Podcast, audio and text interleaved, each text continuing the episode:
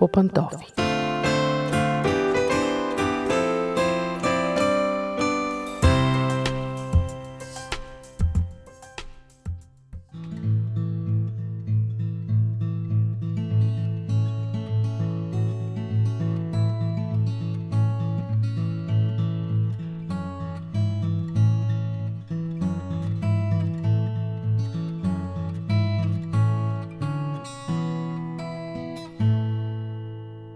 Здравейте, уважаеми слушатели! Аз съм Мира. Започва поредното ни предаване за семейството. Днес засягам една малко болезнена тема. Какво не можете да простите на родителите си? Сякаш по презумпция се приема, че няма какво да прощаваме на родителите си, защото самия факт, че те са ни създали в този свят, е достатъчен да опрости всичките им грехове към нас. Но със сигурност дори да не сте изричали публично или на глас, такива мисли са ви минавали през главата или пък най-малкото сте ги чували от устата на свои приятели. Казваме, няма да простя на нашите че. Или пък, ако нашите тогава бяха направили така и така, днес нямаше да е така и така. Ако нашите бяха малко по-богати, щяха да ме пратят да уча и нямаше сега да се трепе с тежка работа. Ако нашите на времето не бяха се развели, мен нямаше толкова много да ме е страх от обвързване и сега щях да имам семейство. Ако нашите на времето не бяха си преследвали кариерите, сега щях да имам хубави детски спомени, аз нямам никакви. И така нататък, и така нататък. Имаме десетки, стотици неща, за които понякога обвиняваме родителите си и казваме, не мога да им го простя. Понякога наистина греховете, слагам думата в кавички на родителите малко условно, са големи. Понякога те са разделяли брата и сестри, настройвали си ги един срещу друг. Понякога наистина са се държали пренебрежително с децата си, изоставили се ги насами натам. там Понякога са били груби с тях, не са им показвали любов и още много-много други грешки. Знаете, в много наши предавания сме засягали тези теми. Но да кажеш не мога да простя е много сериозна фраза. И специално потърсих, поинтересувах се да видя дали наистина има неща, които не бива да правим, защото не могат да бъдат простени. Като казвам не могат да бъдат простени, веднага отварям една скоба, за да поясня, че тук изобщо не говоря за някакъв вид християнско или библейско опрощение, защото всеки вярващ човек знае, един грях изповядали се пред Бог, той бива опростен, няма изключение. Аз говоря за прощаване в чисто социален смисъл, т.е. нещо, което не може да бъде поправено. Не може да се върне назад и да се отнемат последствията. Може би вие се замислете, кои неща не можете да простите. Пак слагам в кавички думата на своите родители.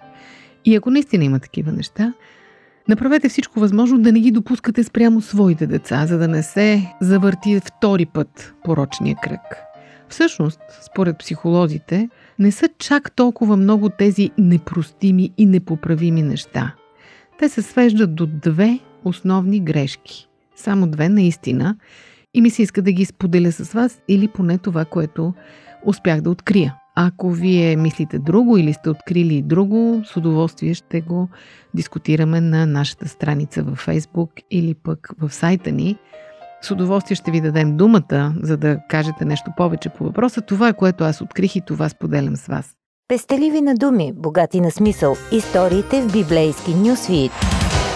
Предаване на Радио 316. Вие слушате Радио 316. Продуцирано от Световното адвентно радио.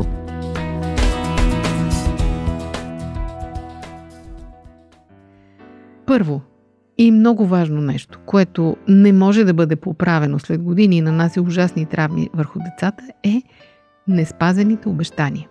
Може да ви звучи и дребно, ще кажете, е, голяма работа сега, неспазените обещания. Но това е нещо изключително фундаментално, което руши връзката на доверие. Когато родителят обещае нещо на малко дете, това е все едно Господ е обещал нещо на вас. И когато родителят не изпълни обещанието си, разбива още основите на доверието на детето във всички висшестоящи над него. Когато най-важният човек в живота му, неговия баща или неговата майка, не си спазва обещанията, то се научава на недоверие към всеки над себе си. Така израства едно поколение, което изпитва пълно недоверие, дори омраза и враждебност към всяка институция, към учители, към училище, по-късно към държава, към всякакви видове институции. То не им вярва, по презумпция. Да не говорим, че това нещо е почти, бих казала, непоправимо, защото толкова дълбоко заляга това недоверие в живота му, че то дори не може да го осъзнае. И понякога е нужна психоанализа с седмици и с месеци, за да може то всъщност да разбере откъде идва проблема му. Така че не е дребно нещо. Когато обещаете на детето си и му кажете този уикенд двамата с тебе ще отидем за риба или пък тази неделя отиваме на кино. Не дайте след това да излизате с извинение, Абе, не можахме да отидем, защото аз бях много заед или пък, абе, боли ме главата или нещо друго. Изобщо позволявайте си отмятане от обещанията в изключителни ситуации само. И то след много добри обяснения на детето. И то след даване на компенсации. Защото вие рушите доверието му в света изобщо. Дори ако щете доверието му в Бог. Особено когато то започне да учи един ден в църквата, че Бог е нашия баща, че той ни обича като баща, ако собственият му баща го е лъгал много пъти, много трудно детето ще повярва, че Бог няма да го излъже. Така че това е нещо, от което наистина трябва да се пазим, уважаеми слушатели. Това е нещо, което ако към вас е било прилагано от родителите ви, сега може би осъзнавате защо вие самите сте такъв човек. Не го правете към децата си в никакъв случай. И втората непростима или непоправима грешка е пренебрежителното отношение. Психолозите казват, че няма по-страшна отрицателна емоция от унижението, от усещането за унижение. Дори скръпта, дори страха не са толкова разрушителни за човешката психика, както унижението. Няма сега да влизам в подробности по този въпрос. Ако искате, може да намерите много материали по темата – но пренебрежителното отношение към детето, подценяването му, което може да включва всякакъв вид критика, груба или не толкова груба, присмиването, неоценяването на желанието на децата да помагат, пренебрежителното отношение към техните постижения, всичко това е пагубно за тях, защото разрушава доверието им в себе си.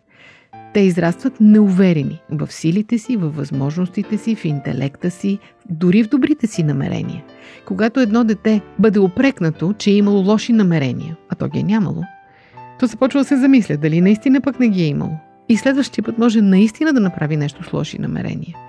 Когато детето нарисува нещо или направи нещо или се опита да помогне в кухнята и вместо похвала, че се е справило добре, то получи упрек, че е разсипало брашното или че изцапало нещо или пък, че това е само драсканица, просто унищожаваме доверието му в себе си. Разбира се, много пъти сме говорили и за прекалените хвалби и създаването на нереална представа за себе си. Това е другата крайност. Но пренебрежителното отношение към детето може наистина да го превърне в един усъкътен възрастен човек в психическо отношение. Много примери мога да ви разкажа. Примерно за майки, които в най-доброто си желание да помогнат на момиченцата си да бъдат красиви, да се поддържат и да се грижат за себе си, те постоянно им внушават, че са грозни. И казват, ти имаш много грозен нос, гледай да го криеш. Или пък ти си дебела, такива дрехи не трябва да носиш. Те го правят с най-добри намерения. Много пъти майката казва, искам да амбицирам, да тръгне малко на фитнес, да отслабне, аз за това го правя. Но всъщност нанасят на детето ужасна травма. Или пък, когато ги сравняваме постоянно с техни връзници и винаги сравнението е в полза на другите деца. Ние го правим с добри намерения понякога. Искаме да ги амбицираме по този начин, да ги накараме да направят нещо, но резултатите често са обратни. Разбира се, някои деца успяват да преработят това унижение и от това ги амбицира и наистина стават изключително добри професионалисти в някаква област, само защото родителите им са казвали, че от тях нищо няма да стане. Но психическата травма остава. И те продължават да се доказват отдавна, когато вече няма нужда да се доказват. И продължават да не са сигурни, че се справят добре. Това е, уважаеми слушатели, което аз можах да открия по въпроса за непростимите родителски грешки. Може би ви имате други идеи. Ще ги чуем с удоволствие и с интерес. Но това беше от мен за днес. До чуване до следващия път.